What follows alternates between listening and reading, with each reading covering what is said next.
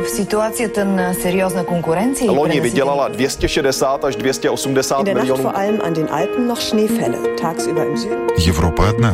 Европейцев миллионы. erinevalt kahest varasemast õhtust on tänane möödunud tunduvalt Idag så besökte vdn Michael O'Leary Jobbik azonban bejelentette, hogy egyetlen rendezvényen sem Разные взгляды на жизнь в программе «Европа лично». На смену атомным электростанциям во Франции может прийти плавучая морская ветроэнергетика. В Эстонии вырос спрос на камины и печи. В Польше регламентировали удаленную работу. Уже два года чешские врачи используют в операционных залах виртуальную реальность. Это лишь некоторые темы сегодняшнего выпуска программы «Европа лично». Меня зовут Яна Ермакова и начнем с новостей Финляндии. Слово журналисту телекомпании Юле Ливану Твалтвадзе. С начала следующего года владельцам собак придется в обязательном порядке регистрировать своих питомцев. Каждая собака должна быть внесена в новый реестр Финляндского агентства продовольствия. Регистрация и идентификация нужны для того, чтобы люди не бросали животных на произвол судьбы и не занимались нелегальным разведением собак. Реформу критикуют владельцы собак и заводчики. По их мнению, дорогостоящее нововведение вызовет ненужную повторную регистрацию животных. Например, в действующем реестре Ассоциации кинологов уже имеется полмиллиона собак. От новостей Финляндии к сообщениям русской службы шведского радио. Война в Украине значительно осложняет глобальные усилия по прекращению использования химического оружия. Об этом в интервью шведскому радио сказал посол Швеции в Гааге Йоханнес Ольjelund. Rysslands aggression mot Ukraina ligger som ett stort problem och tyvärr också delvis ett hinder för multilateralt samarbete. Российская агрессия против Украины – это большая проблема и препятствие для международного сотрудничества. Мы также обеспокоены тем, что есть риск применения химического оружия в Украине.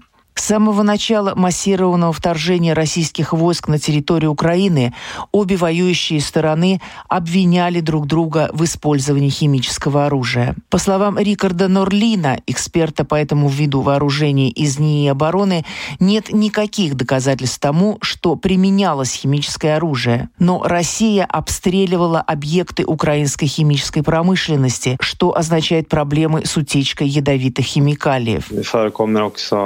Användning av sån här lysammunition innehållande vit fosfor. Также используются так называемые фосфорные боеприпасы, снаряженные белым фосфором. Белый фосфор очень ядовит, и если он используется неверно и этими снарядами обстреливаются густо заселенные районы, тогда это означает очень большие проблемы. Организация по запрещению химического оружия ОЗХО была создана при поддержке ООН в апреле 1997 года после вступления в силу Конвенции о химическом оружии, которая запрещает производство, накопление и применение химического оружия и обязует участников к уничтожению всех его запасов. Конвенция также предполагает систематический контроль за военно-химическими производственными объектами. В июне ОЗХО получила мандат на выявление виновных в использовании этого вида вооружений в Сирии. Однако Россия сразу пригрозила организации прекратить всякое сотрудничество, если та будет вести расследование и искать виновных. Eh,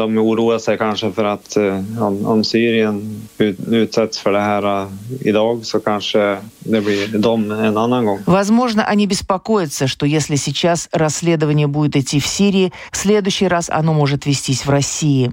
И Россия, и Китай выступают против того, что ОЗХО стремится найти ответственных за использование химического оружия в Сирии, поэтому они стараются заблокировать бюджет, выделяемый для этой работы. К другим темам. Ветропарки на смену АЭС. Франция не хочет больше делать ставку на атомные электростанции и стремится занять лидирующие позиции в области плавучей морской ветроэнергетики. О развитии этой темы в материале наших коллег, журналистов Deutsche Welle по-русски. Возможно, именно здесь вскоре появится одно из решений энергетических кризисов в будущем. Речь о плавучей ветроэнергетике. Компании, разрабатывающие этот пилотный проект, инвестируют 300 миллионов евро.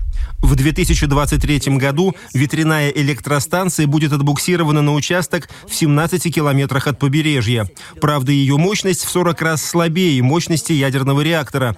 Но зато, в отличие от существующих возобновляемых источников энергии, плавучая морская ветроэнергетика может производить электричество круглосуточно. Традиционные морские ветряные электростанции можно строить только в водах глубиной до 50 метров. Плавучие платформы могут быть установлены дальше от побережья, где ветер сильнее.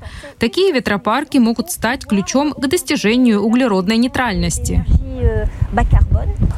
Франция проводит тендер на строительство трех плавучих офшорных ветропарков, которые в 10 раз превышают по размерам пилотный проект. Экономист Анна Крити согласна, что плавучие морские ветряные электростанции перспективны. Однако остается очень много вопросов и проблем.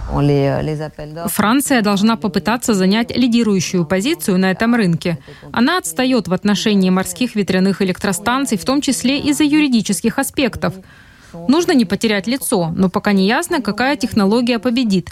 На рынке существует несколько технических решений. Для строительства платформ требуется много стали.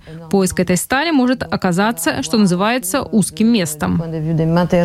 Франции придется конкурировать с другими странами, например, с Португалией и Шотландией, которые также рассматривают возможность использования плавучей морской ветроэнергетики. В любом случае, разработчики проекта намерены стать важными игроками на рынке, здесь или за рубежом. Франция занимает хорошие позиции. Несколько пилотных проектов находятся в стадии строительства, и сейчас проводится тендер на коммерческие проекты. Мы надеемся заполучить эти промышленные проекты в Средиземном море и у берегов Британии. Но мы также рассматриваем такие рынки, как США, Китай и Тайвань. Глобальный потенциал этой технологии оценивается в 3,5 тысячи гигаватт, что сопоставимо с ядерной энергетикой. Но это произойдет еще не скоро. Первые коммерческие плавучие морские ветроэлектростанции во Франции начнут производить электроэнергию не ранее 2030 года. Напомню, вы слушаете программу «Европа лично». Продолжаем. Высокая стоимость электроэнергии и опасения по поводу отключения электричества в Эстонии взвинтили спрос на камины и печи. Эту тему продолжит журналист русской службы эстонского радио Вита Жукова. Продавец-консультант предприятия Камина Кода Андрус Шульц сообщил, что он не помнит такого высокого спроса за свою 30-летнюю карьеру. Трудно достать даже такой элементарный материал, как шамотный кирпич. И такая ситуация сложилась не только в Эстонии. Шульц сказал, что и европейские производители нагревательных элементов получают в 4-5 раз больше заказов чем обычно. На прошлой неделе ко мне приезжал представитель завода. Открыли три новые производственные линии, наняли сотни новых людей. А это значит, что нужны и новые материалы. На данный момент мы не видим, что ситуация вскоре улучшится. Интерес к печам, каминам и плитам впервые вырос во время пандемии, говорит Ханнес Пу, менеджер компании Камина Кескус. Многие люди старались уехать за город на дачи, но все же эти дачи и хутора предназначены для проживания летом, и обогревательных установок не хватало.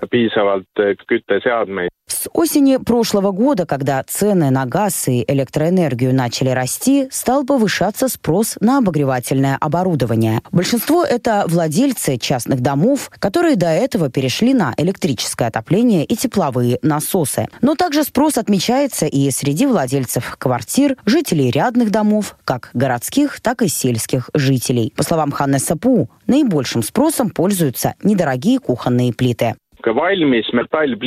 Готовые металлические плиты, которые можно топить и на которых можно готовить еду. Конечно, самый большой спрос на товары до 500 евро, но как раз более дешевые товары и оказываются наименее доступными. Андрус Шульц сказал, что если 20 лет назад покупатели хотели приобрести самые мощные камины, то сейчас дома лучше держат тепло и камины стали поскромнее. Конечно, с другой стороны появился большой интерес к устройствам, способным накапливать тепло. Благодаря этому мощность гораздо более равномерно распределяется в помещении, где находится очаг. Стоит отметить, что наряду с дефицитом товара ощущается и нехватка установщиков оборудования. Минимальное время ожидания составляет примерно два месяца. От новостей Эстонии к новостям Польши, где одобрили внесение в Трудовой кодекс такого понятия, как удаленная работа. Согласно законопроекту, удаленной работа может быть полностью или частично на месте, которое указал сотрудник по предварительной договоренности с работодателем. С подробностями наши коллеги, журналисты Русской службы польского радио. Заместитель министра семьи социальной политики Польши Станислав Швед, будучи гостем польского радио, отметил, что договоренность по этому вопросу между сотрудниками фирмы может иметь различную форму. To może być zawarte w regulaminie pracy, to może być... Это может быть включено в правила труда, это может быть соглашение между профсоюзом и работодателем, а также записано в трудовом договоре по принципу договоренности. При этом учитываются вопросы оргтехники и затрат. Если договоренность не будет достигнута, то такую работу нельзя будет выполнять. Tej pracy nie można będzie wykonywać. В Трудовом кодексе появится как работа, выполняемая постоянно в удаленном режиме, так и гибридная работа, то есть частично удаленная, в соответствии с договоренностью работодателя и сотрудника. Нововведение также включает понятие периодической удаленной работы по просьбе работника не более 24 дней в году, например, в ситуации, когда работник должен заботиться о больном ребенке. Работодатель также сможет направить своих сотрудников на удаленную работу в чрезвычайных ситуациях, например, при пожаре или пандемии. И завершим программу новостями Чехии. С появлением виртуальной и дополненной реальности было много дискуссий о том, какое применение этот технологический сегмент найдет в промышленности, образовании и даже в медицине. Хирурги из Пражского института клинической и экспериментальной медицины используют возможности виртуальной реальности уже два года. Технология помогла им в более чем 100 операциях, рассказывает журналист русской службы чешского радио Ольга Васенкевич. Пражский институт клинической и экспериментальной медицины расширил использование виртуальной реальности. Она помогает врачам подготовиться к сложным операциям.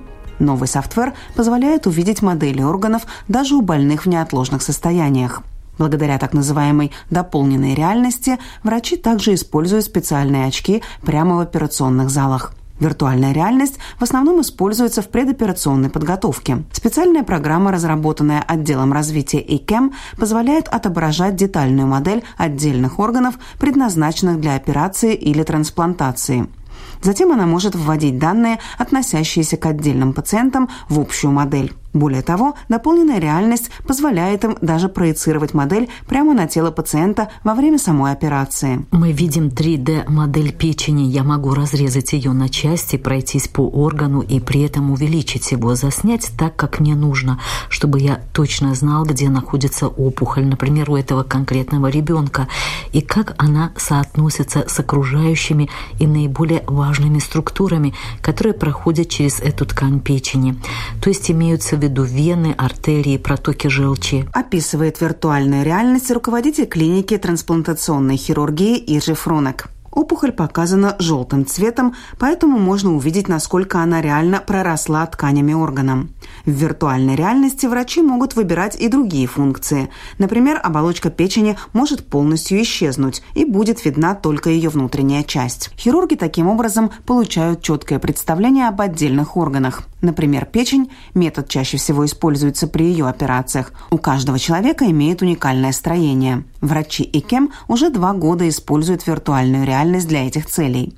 Теперь, благодаря фонду «Капли надежды», у них есть вспомогательная программа, которая позволяет моделировать органы быстрее и буквально за считанные часы. В течение часа мы можем провести измерения, точнее ровно за 52 минуты модели печени умершего донора, например, перед тем, как разделить ее на две части для ребенка и взрослого. Специальные очки также можно использовать для так называемой дополненной реальности. Созданные модели проецируют врачам даже части органов непосредственно во время операции в их реальном виде. Все работает благодаря данным компьютерной томографии или МРТ. Мы можем накладывать все эти снимки друг на друга, и это почти как книжка-раскраска.